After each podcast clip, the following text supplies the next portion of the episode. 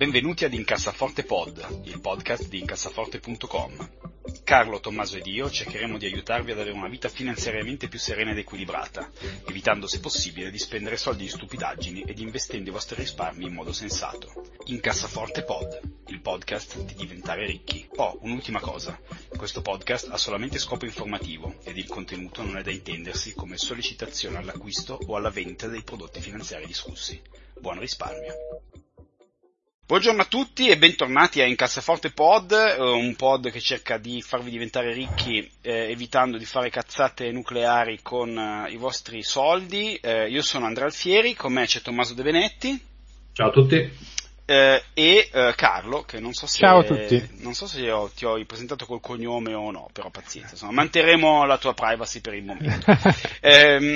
Ricordo eh, l'indirizzo email a cui potete scriverci se avete domande da fare, che è incassaforte.gmail.com è lo stesso indirizzo cui potete scrivere se volete fare domande eh, al blog di incassaforte.com, che è un blog di personal finance italiani.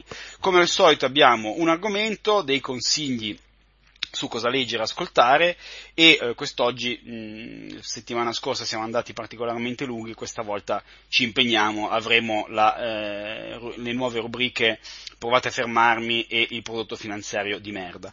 L'argomento di oggi è un argomento eh, che a me è molto caro, che sono le automobili. Eh, le automobili sono eh, a mio avviso una delle principali ragioni, se non fosse la principale ragione per la quale la gente eh, non, non, è sufficientemente ricca. Eh, L'altra un... sono le donne. Salutiamo tutte le femministe all'ascolto eh, che ci denunceranno a breve. Hai fatto bene, Carlo, a non parlare del tuo cognome. Um, c'è un, po', un post specifico con dei numeri eh, su quanto costi davvero eh, un'automobile, eh, è il post numero 6, quindi uno dei primissimi post che io ho fatto su, su Incassaforte, non sto a tediarvi tantissimo, ma eh, sappiate che secondo eh, stime di, di, di, diciamo di, siti normali, un'automobile costa circa 350 euro al mese. Quindi la gente tende a sottovalutare questa cosa, la gente tende a assumere che l'automobile sia una cosa assolutamente necessaria e sottovaluta il fatto che magari delle volte eh, possa convenire magari vivere in un posto un po' più costoso ma con dei mezzi pubblici piuttosto che non vivere in campagna con un'automobile. Tu, eh, Tommaso, mh, mm, tu vivi in un paese straniero che ha mh, mm, tendenzialmente dei servizi pubblici, o meglio, i paesi nordici sono noti per i loro servizi pubblici di altissimo, di altissimo livello. Tu come sei messo dal punto di vista dell'auto?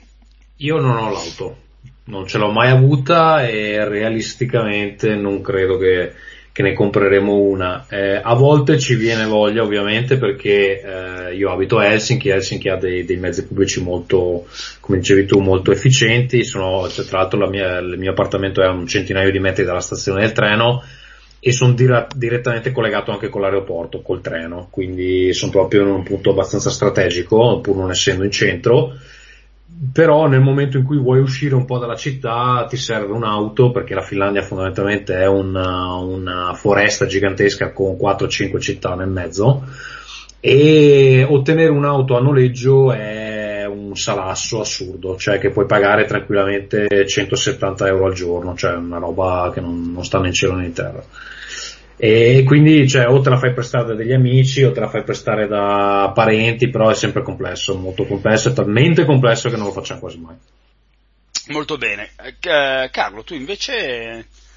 Io con le auto ho un rapporto conflittuale, nel senso che le adoro, mi piacciono un sacco, mi piacciono veramente veramente tanto, sono direi una passione, tanto che recentemente sono anche andato al, al Salone di Ginevra, vado spesso, non tutti gli anni ma, ma spesso eh, se, se vi piace andate a farci un giro perché è molto bello, ma soprattutto vi dà la possibilità di vedere tutte le macchine a pochi metri di distanza una dall'altra e vi fa capire, e qui volevo arrivare, quanto tante volte nell'acquistare una macchina eh, siamo schiavi del discorso brand, prestigio sociale, eh, devo avere una certa macchina perché, perché ce l'hanno tutti, perché non posso non averla, eccetera, eccetera, eccetera. Invece secondo me la cosa va vista su due direttrici. Se uno ha veramente una passione, è un qualche cosa che gli piace, allora è giusto che vada in qualche modo a cercare di, di soddisfare la sua, la sua passione. Se invece si tratta di un discorso puramente utilitaristico, bisogna veramente vedere se è necessaria l'auto o no. Per esempio io vivo in una cittadina di eh, 50-60 mila persone, la mia vita lavorativa si svolge in per la maggior parte del tempo in 3-4 km di raggio, quindi io non ho assolutamente necessità di avere la macchina. Ce l'ho ovviamente, ho una smart che uso quando devo andare un po' fuori porta, devo fare qualche viaggio che non posso fare coi mezzi o, o per n motivi ho bisogno di una macchina, ma tendenzialmente a me una macchina non serve. Quindi non la compro. Vedo però tante persone che prendono la macchina per fare 3 km e andare a lavorare. Sinceramente io non, non lo concepisco, però eh, sì, il, diciamo che il, il, punto fondamentale del, del, post che ho fatto sul, sul blog riguardo alle automobili è ehm, come in molte cose, eh, le persone in, in, linea di massima hanno tendenza a non fare troppa attenzione, sufficiente attenzione a quelli che sono i reali eh, costi delle cose, nel senso che l'automobile viene vista come una necessità assolutamente eh, incontournable, come direbbero i francesi, quindi inevitabile sostanzialmente, e uno dice, beh, io ho un buon lavoro, eccetera, quindi devo comprare una macchina nuova, devo fare questo, come dicevi tu prima, giustamente, eh, legata anche un po' allo status sociale, no? quindi un, diciamo, un, un, un, dirigente avrà tendenza a comprarsi un Audi piuttosto che una BMW, eccetera, eccetera. Eh, la questione è, eh, l'automobile ha dei costi io quello che pe- consiglio sempre alle persone non è di non avere un'auto, naturalmente se possibile, no, no. se, se possibile l'auto non serve, allora beh, non compratela, voglio dire, io ho abitato per sei anni a New York, a Manhattan, avere un'automobile sarebbe stato un, una rottura di coglioni, non un benefit, per cui no, non ce l'ho avuta, però voglio dire, eh, adesso io abito a Monza, sono felice possessore di un'automobile, che fortunatamente non pago, ma eh, quello che io consiglio sempre è di fare effettivamente i calcoli eh, la prima cosa che io tendo sempre a dire è che reale differenza c'è tra acquistare una macchina nuova e acquistare una macchina usata. Eh, esatto. il, il, momento in cui voi uscite dal concessionario perdete il 20% del valore della vostra auto. Ora, fate conto che una Golf vagamente accessoriata costa circa, non so, quanto costa Carlo una Golf? 25.000 euro? Ah, sì, una roba del genere. Ecco, 25.000 euro. Immaginate che 5.000 euro li perdete nel momento in cui voi uscite dal concessionario. Allora, ha senso comprare una macchina nuova piuttosto che una macchina usata? Oppure, quando andate al mare in automobile, fate veramente bene i conti di quanto vi costi oppure no? Ehm, semplicemente cercate di, come in tutte le cose, e questa è una cosa che io consiglio sempre un po' a tutti, è misurate gli effettivi costi e perché essere informati poi vi permette di prendere una decisione eh, con più cognizione di causa. Come diceva giustamente Carlo, vi piacciono le automobili, compratevi una bella Nissan GTR da 700 cavalli e siate felici, ma consapevoli di quello che è l'effettivo costo. Eh, come usate l'auto? Quali potrebbero essere le alternative? Tu Carlo, mh, vedi delle alternative, cerchi, cerchi, in qualche modo di usarla il meno possibile oppure te ne fotti quando hai voglia, prendi l'automobile? Io cerco, a me piace la macchina ma eh, cerco di non prenderla perché ho sempre il, mi dà fastidio cercare parcheggio quando non lo trovo è una cosa che mi fa impazzire girare, metterci mezz'ora per andare a Milano, per andare a bere una cosa con gli amici e metterci mezz'ora per parcheggiare. Cioè questa è una cosa che mi fa... Mi Beh, fa ma questo perché tu non hai ancora imparato a parcheggiare come un milanese che lascia la macchina cioè... praticamente ovunque. Effettivamente sì. Eh, però le, le, alternative purtroppo in Italia sono poche perché eh, ci, i mezzi pubblici sinceramente sono quello che sono tante volte. Eh, le piste ciclabili sono quello Pensavo che sono. fossero proibiti i mezzi pubblici. Eh, eh, eh sì. purtroppo, purtroppo sì. Eh, quindi tante volte alla macchina ci si è anche costretti, bisogna dire la verità. Tanti la prendono, soprattutto l'Italia è fatta anche di tanti paesini intorno alle città e nel paesino oggettivamente se non hai la macchina sei tagliato fuori se abiti nel paesino la macchina è, è, il tuo modo di affrancarti e avere una libertà, quindi non puoi non averla. Però, però la domanda vera è, ho veramente bisogno di una macchina da 25.000 euro quando con una da 20 o da 15 faccio le stesse cose, però è un po' meno fica quando vado al bar a bere l'aperitivo? Eh, ad esempio, Tommaso, tu qua- quante donne eh, finlandesi hai rimorchiato grazie al fatto di avere... cioè quante donne finlandesi non hai rimorchiato perché non avevi la macchina? Ma a Helsinki non ce l'ha quasi nessuno, nel senso che ce l'hai se vivi eh, fuori, che ci sono due città um, un po' più di zona residenziale, una si chiama Espo, una si chiama Vanta, se abiti lì solitamente hai l'auto, perché la gente si sposta lì quando fa dei figli, magari si prende la casa col giardino, eccetera. Non è che non ci siano gli autobus, sono, adesso hanno fatto anche una metro, ma ehm, sono è un, è un, po' più strutturato come l'Italia, come diceva Carlo. L'Italia effettivamente ha questo problema topografico, cioè i paesini sono talmente intricati e le stradine sono talmente incasinate che non, cioè non hai una buona copertura dei mezzi pubblici e non, e non c'è molto che possono fare se non uh, decuplicare la flotta, che tra l'altro penso romperebbe anche abbastanza il cazzo per strada.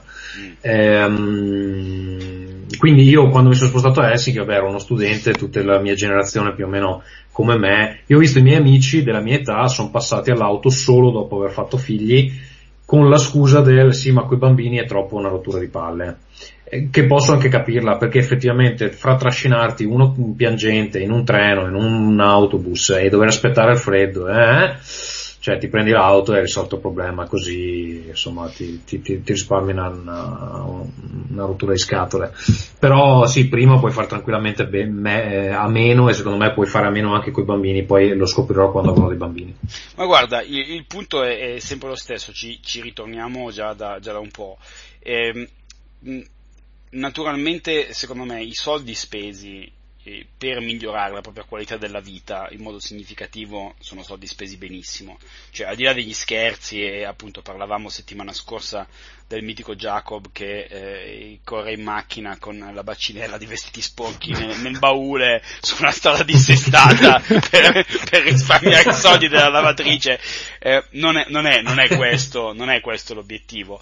Eh, semplicemente cercare di spendere i soldi in modo intelligente. Ora, io mi rifiuto eh, onestamente di pensare che una persona qualsiasi eh, ottenga un'utilità eh, eh, tre volte superiore comprando un Audi A4 nuova piuttosto che non una Golf usata. Cioè, e, e a meno che uno non abbia 7 figli o 14 cani, in sostanza la vera differenza tra, tra non avere una macchina e avere una, una, una macchina qualsiasi che ti permette di andare in giro. Ne, nei fatti, io adesso ho una macchina aziendale che è un, un Audi, anche, di, di, anche, bella per carità, ma quando ero un giovane squattrinato ed avevo una Civic eh, da pezzente, alla fine eh, ne, ne, prendevo il 95% dell'utilità, cioè mi portava dal punto A al punto B e è finita lì, insomma, quindi voglio dire, non, non, non spendere i soldi inutilmente è un po', è un po il mantra di, di, di tutto ciò. Molto bene. Passiamo a questo punto all'angolo dei consigli, questa settimana cerchiamo di andare un pochino più rapidi perché abbiamo delle rubriche importantissime, in particolare quella di Tommaso. Eh, io questa settimana consiglio che potrebbe essere legata alla spesa stupida della settimana, io consiglio un sito di orologi, appunto per non eh, trarvi in tentazioni, è un sito di orologi molto carino, fatto da dei ragazzi di, di Brooklyn ovviamente, quindi con un taglio molto hipster, si chiama Worn and Wound, che significa, eh, diciamo, eh, indossato e caricato, quindi wornandwound.com, è un sito di orologi abbastanza sull'hipster che consiglia orologi di una certa rilevanza estetica ma tendenzialmente con un prezzo relativamente contenuto. Eh, su quel sito ho trovato un sacco di recensioni di orologi da poco prezzo ma comunque molto carine, eh, se un giorno non avete niente da fare e vi piacciono gli orologi cazzeggiate pure lì. Tommaso, tu invece cosa ci consigli questa settimana? Sì, io sto leggendo, non l'ho ancora finito ma sono verso la fine, Principles di Ray Dalio che è un uh, hedge fund manager uh, fondatore di una delle aziende più grosse eh, negli Stati Uniti, um, che si occupa di analisi uh, finanziarie e è un libro su come lui ha organizzato la uh, sua azienda, che adesso in questo momento tra l'altro il nome dell'azienda mi sfugge, ma sicuramente forse voi lo, ve lo ricordate, si chiama, mm, in questo momento non mi viene. No, pu- purtroppo non posso investire con Ray Dalio perché il suo fondo è chiuso e quindi eh, non posso dargli i miei soldi, perché altrimenti li avrei dati volentieri. Non mi ricordo come si chiama l'azienda di Ray Dalio. Carlo, vieni in soccorso. Eh, non me lo ricordo neanche io. Molto bene.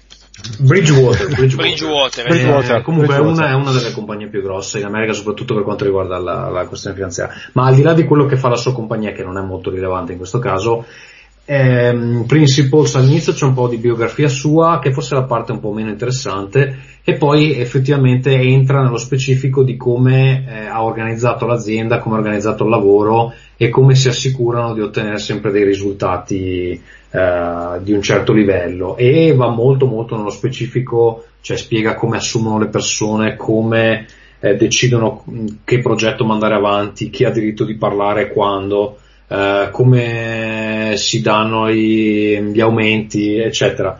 Lo sto trovando molto interessante, eh, in larga parte condivisibile, ha delle parti che sono un po' agghiaccianti perché cioè lui è, mh, è un, un gra- grosso sostenitore del controllo totale, cioè di trasparenza totale che equivale al controllo totale. Quindi tutti sanno tutto di tutti, ehm, e quindi è- c'è un, c'è un po' sta, sta dinamica qui. Però è un libro che tra l'altro ho anche consigliato al lavoro nella mia azienda in maniera non molto velata per, eh, per su- suggerire che effettivamente potremmo cambiare delle cose che chiaramente non funzionano e, e- e qui ci sono delle idee molto forti. Tra l'altro lo sto, in realtà non lo sto leggendo, lo sto, sto ascoltando come audiobook, l'audiobook ehm, viene con un PDF che ha un- anche un- una parte di riassunto di tutti questi principi che, che lui elenca nel, nel libro e quindi è un prodotto molto interessante e sicuramente ci sono delle cose da imparare. Sì, ecco, io mi permetto un- una piccolissima tangente sugli audiobook, eh, sono per me tipo l'ottavo peccato capitale, sono una cosa che dovrebbe Io ne ascolto, ne ascolto tantissimi perché ho un sacco di tempi morti e quindi Cioè, A me sono- piacciono. Nel- nel- nella mia personale dittatura del futuro gli audiobook sono l'ascolto di audiobook è punito con 100 frustate perché è una cosa brutta di concetto Tra l'altro comunque questo lo legge, tra l'altro lo legge lui eh, per buona parte, c'è una parte dove c'è un altro imbecille che, che legge e non mi piace, lui non mi piace. con, ma con la sua voce suadente no. Sì, Redalio sì. do, do qualche, do qualche informazione così. Redalio è eh, il vero un classico esponente del, de- del sogno americano. È, è un vero self-made man che nasce eh, da, diciamo, non, non proprio dalla miseria, insomma, da una situazione abbastanza svantaggiata, un uomo che si è fatto da solo, che ha i suoi principi, è un bel, un bel personaggio.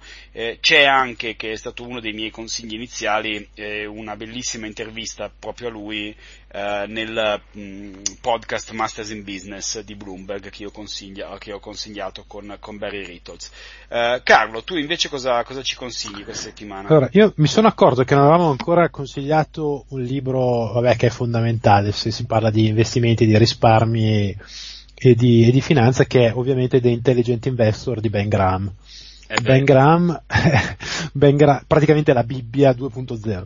Eh, ben Graham è il maestro di Warren Buffett, è uno dei padri del, insomma, del- dell'investimento, delle, delle moderne teorie dell'investimento finanziario. E l'abbiamo perso. Pronto? È stato Sì. Pronto, mi senti? Sì, ti abbiamo perso Ecco, per un no, dicevo, secondo. questo libro, ah, ok. Questo libro è stato scritto da- negli anni 50, poi è stato rieditato in più edizioni, ammodernato con esempi, con casi di scuola più recenti, con varie poi introduzioni e chiose di Warren Buffett nelle varie edizioni che ci sono succedute nel corso degli anni. È un libro in lingua inglese di cui però ci sono diverse traduzioni, anche se non ho mai capito se sono giuste al 100% corrispondenti a quelle italiane o se sono delle antologie o delle riduzioni. Comunque, per non sbagliare, comprate quella in inglese se, se ve la cavate con la lingua. È un libro fondamentale, soprattutto i capitoli 7 e 8, che sono quelli insomma che danno tutte le, le, le linee guida di investimento che hanno fatto la fortuna appunto di, di, di tycoon come, come Warren Buffett. Sì, è un libro veramente stupendo. La versione che ho letto io è eh, commentata, cioè ci sono dopo, dopo, i vari capitoli ci sono i commenti di eh, Jason Zweig che è un, eh, un bravissimo articolista del, del, Wall Street Journal, eh, veramente veramente un libro direi seminale, non è accessibilissimo per uno diciamo che è completamente eh, privo di, di, esperienza in proposito, nel senso che comunque lo, lo definirei di, di, livello di difficoltà medium, ecco, non è un, non è per parlare in termini videogiochistici, non, videogiochistici non, è, non è easy, ecco, mettiamola così, cioè, eh, necessita di un minimo di capire, non è complicatissimo ma non è neanche semplicissimo. So io però consiglio, consiglio di, di, è vero, hai ragione, io però consiglio di, di, tenerlo perché è un libro con cui si cresce, cioè tenerlo, guardarlo lì, poi tornarci su, rileggerlo un anno dopo, due anni dopo, metabolizzarlo, tenerlo sullo scaffale, non dico guardarlo una volta ogni tanto sempre, ma eh, averlo a portata di mano perché Sono d'accordo. Sono io d'accordo. ce l'ho sempre in mano, sinceramente. Beh, questa è una brutta immagine che ci hai dato in questo momento. Eh, Tommaso, passiamo oltre. Eh, la rubrica un po' che i grandi piccini si attendevano, saltiamo nuovamente la, la, la, rubrica del prodotto finanziario di merda perché abbiamo paura che ci denuncino, giustamente. Eh, abbiamo il tuo angolo eh, che adesso sì. chiamiamo... Vai, allora io spero, io spero, che nel tempo vi presterò alcuni dei, dei, degli ascoltatori di Rincas per fare delle, mm, delle sigle. Eh, comunque eh, ho ideato questa rubrica che si chiama Provate a fermarmi eh, dove io propongo delle idee stupide e voi due dovete cercare di convincermi a non farlo. Molto bene, ah. molto bene. E diciamo che con quale idea stupida vuoi, vuoi iniziare questa settimana? Allora, io eh, la mia prima idea stupida è che voglio comprarmi dei lingotti d'oro. Quindi Ma, fermatemi. Eh, chiariamo subito la cosa, è, è, un'idea che tu hai veramente o vabbè, no, per capire no, subito perché... se devo prendere un aereo per venire a Helsinki a fermarti no, fisicamente. No, allora, in questo caso c'è... sono più, son più, domande teoriche, anche perché vorrei veramente avere i soldi per potermi permettere dei lingotti d'oro. non, non ci, ci, sono anche dei lingotti molto piccoli adesso. grossi come le barrette Kinder. Comunque, io vengo da voi e vi chiedo, eh, voglio comprarmi dell'oro, perché non dovrei farlo? Carlo, vuoi, vuoi iniziare a dare il tuo parere innanzitutto? Ah, perché essenzialmente stai comprando un sasso quindi ehm, il, il, discorso è, eh, secondo me va approcciato non tanto in un'ottica di valore, ma sul perché, che cos'è l'oro e perché sto comprando l'oro, perché l'oro è diventato negli anni un, un, una forma di investimento e viene considerato da tanti come un bene a rifugio. Allora, secondo me bisogna fare una premessina piccola. Adesso vado a memoria. Scusa, tu hai mai provato a dire questa cosa a un gioielliere? Eh? Perché secondo me non ti credo. No, il gioielliere lo vende e, e margina sul, sul gioiello, non, non, tanto sul, sul metallo.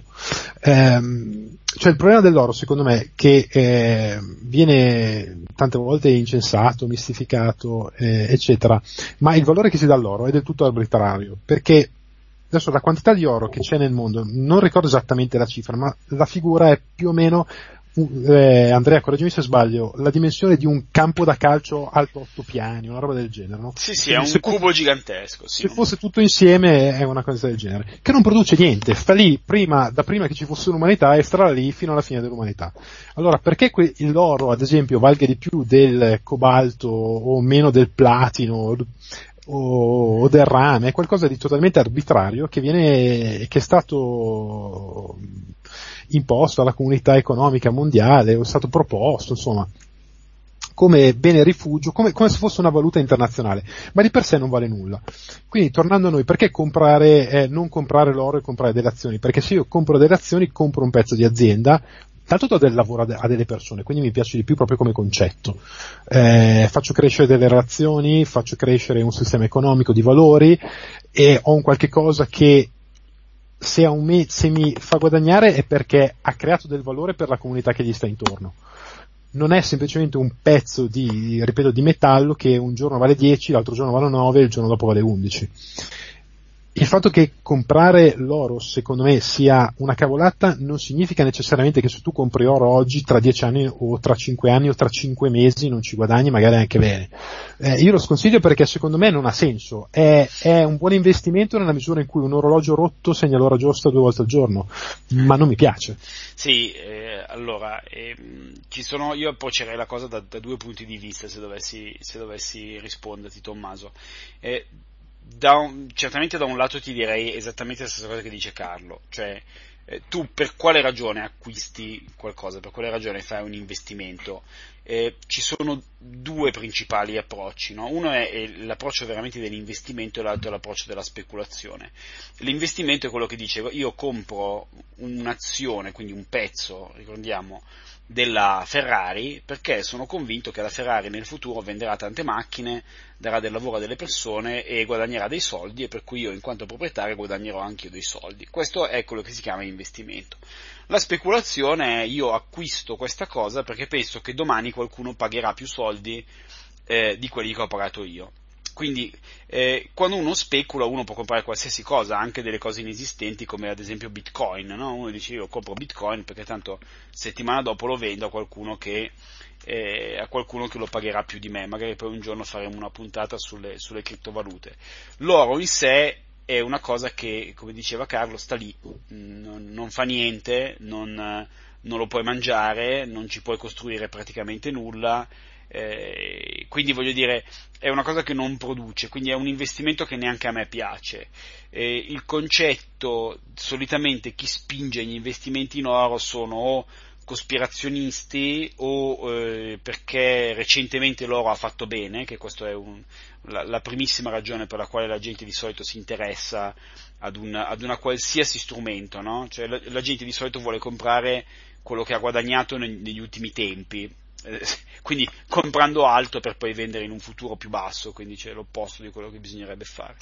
ehm, un, io vedo una sola reale possibile utilità eh, dell'oro in piccolissime quantità che comunque come come non è eh, però è stato bene rifugio eh, nei, nei millenni e comunque l'oro è sempre stato diciamo, una moneta di scambio molto inefficiente per carità, eh, però quando ci sono le guerre eh, uno prende un pezzettino di oro, se lo mette in tasca e eh, tanti, eh, tanti, ebrei, tante persone sono fuggite alla guerra grazie a qualche piccolo pezzettino in oro. Ora, io di base sono un ottimista, quindi non penso che, spero che non ne avremo bisogno, però ecco, se uno mi dicesse io voglio comprare l'equivalente di eh, 2000 euro in oro e tenermeli in casa perché se un giorno per qualche ragione devo scappare dalla dittatura di Donald Trump, gli dico va bene, mi sembra, mi sembra una buona idea, ecco.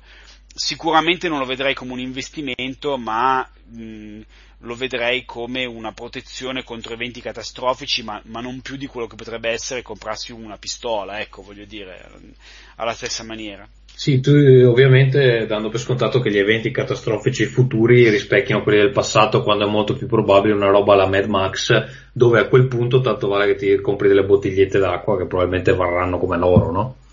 esatto, ah, certo. esatto. chiaramente, chiaramente. Ma io, è, infatti... è il vizio che hanno le apocalissi, cioè vengono sempre nel modo in cui non ti aspetti. Questo vizio dell'Apocalisse. No, io infatti devo, devo dire la verità, io eh, a quelli che sono, c'è tutto il fenomeno, eh, sicuramente conoscerete dei, dei, dei preppers, no? quelli che aspettano la, l'Apocalisse, eccetera.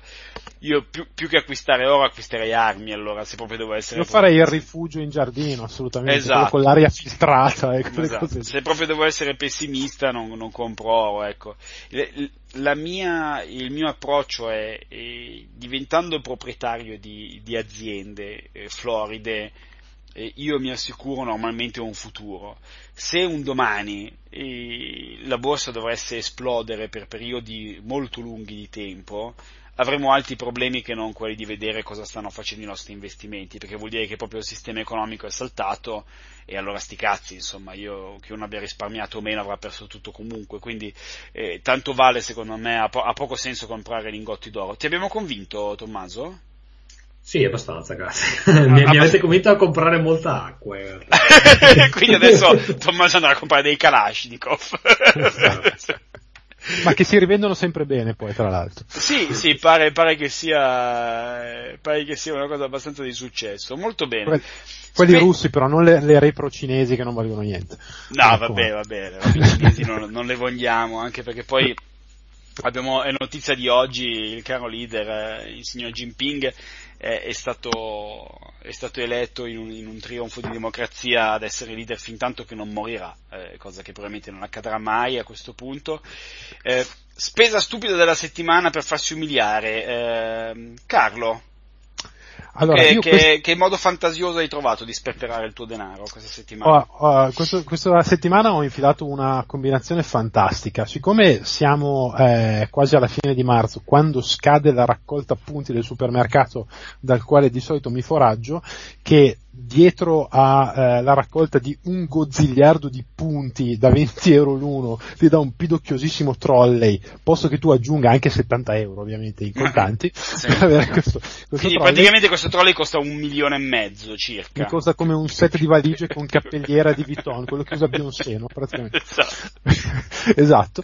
E, ovviamente a, alla grossa stavo comprando qualunque cosa che ho buttato nel carrello eh, la qualunque pur di, di, di, di arrivare ad avere i punti necessari per, per, comprare il trolley. Quindi con una spesa che normalmente avrei fatto con eh, 25 euro ho speso tipo 70 euro di, di incazzate. Ho comprato il dentifricio quello da 3 euro a tubetto per ricchi, eh, l'ammorbidente quello con le figure anziché solo con la scritta della marca commerciale del supermarket. Quindi tutte queste cose lussuosissime che di solito non mi posso permettere per avere un trolley di cui non ho bisogno aggiungendo dei soldi. Fantastico.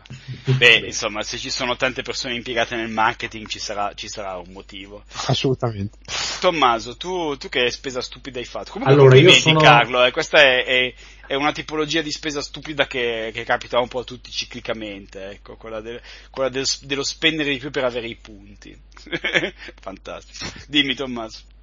Allora, io sono passato al, al negozio cinese, eh, che in realtà non è cinese, è un negozio che vende, c'è un quartiere a Helsinki dove hanno tutto il cibo esotico e c'è sto, sto, grosso negozio che si chiama Vivon, vende tutta la roba asiatica. E ci ho speso una cinquantina di euro e mi sono comprato delle ottime cose, per esempio uh, i piselli ricoperti di wasabi, uh, le patatine di banana.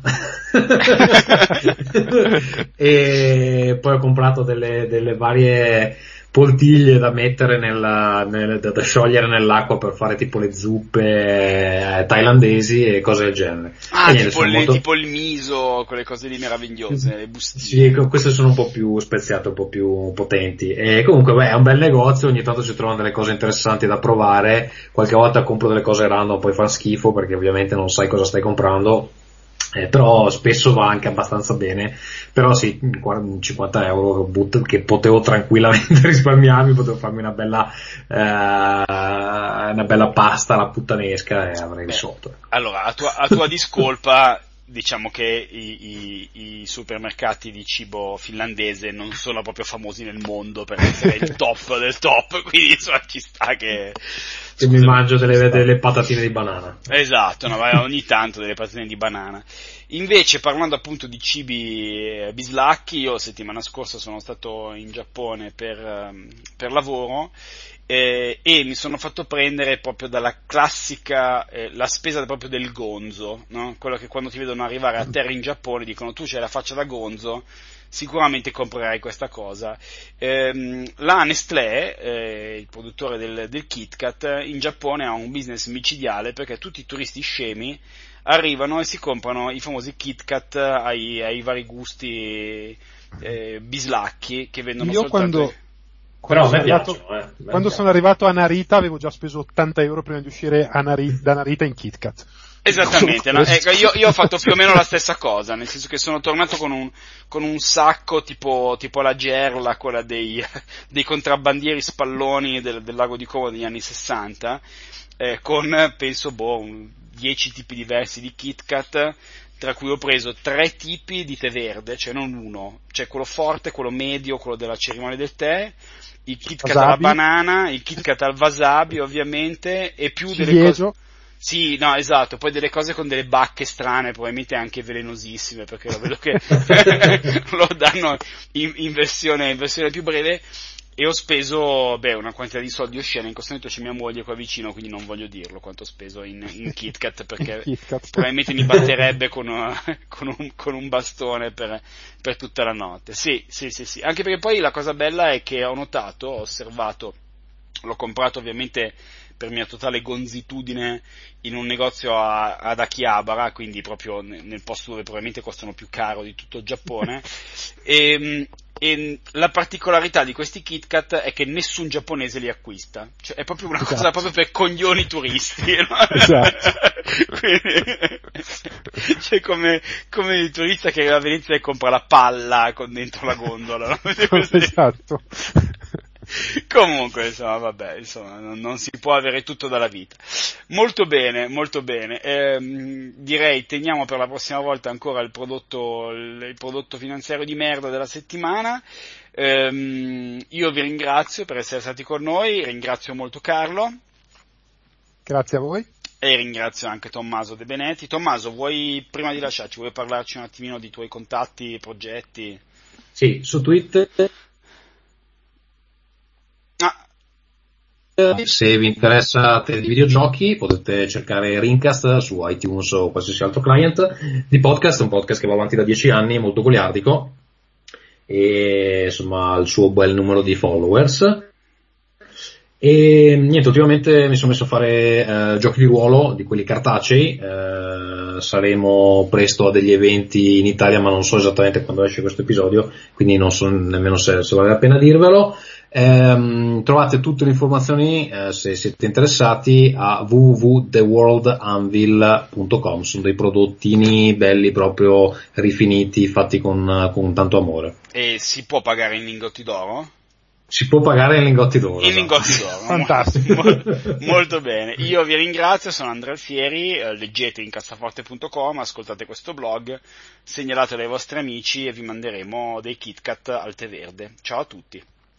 Ciao Ciao.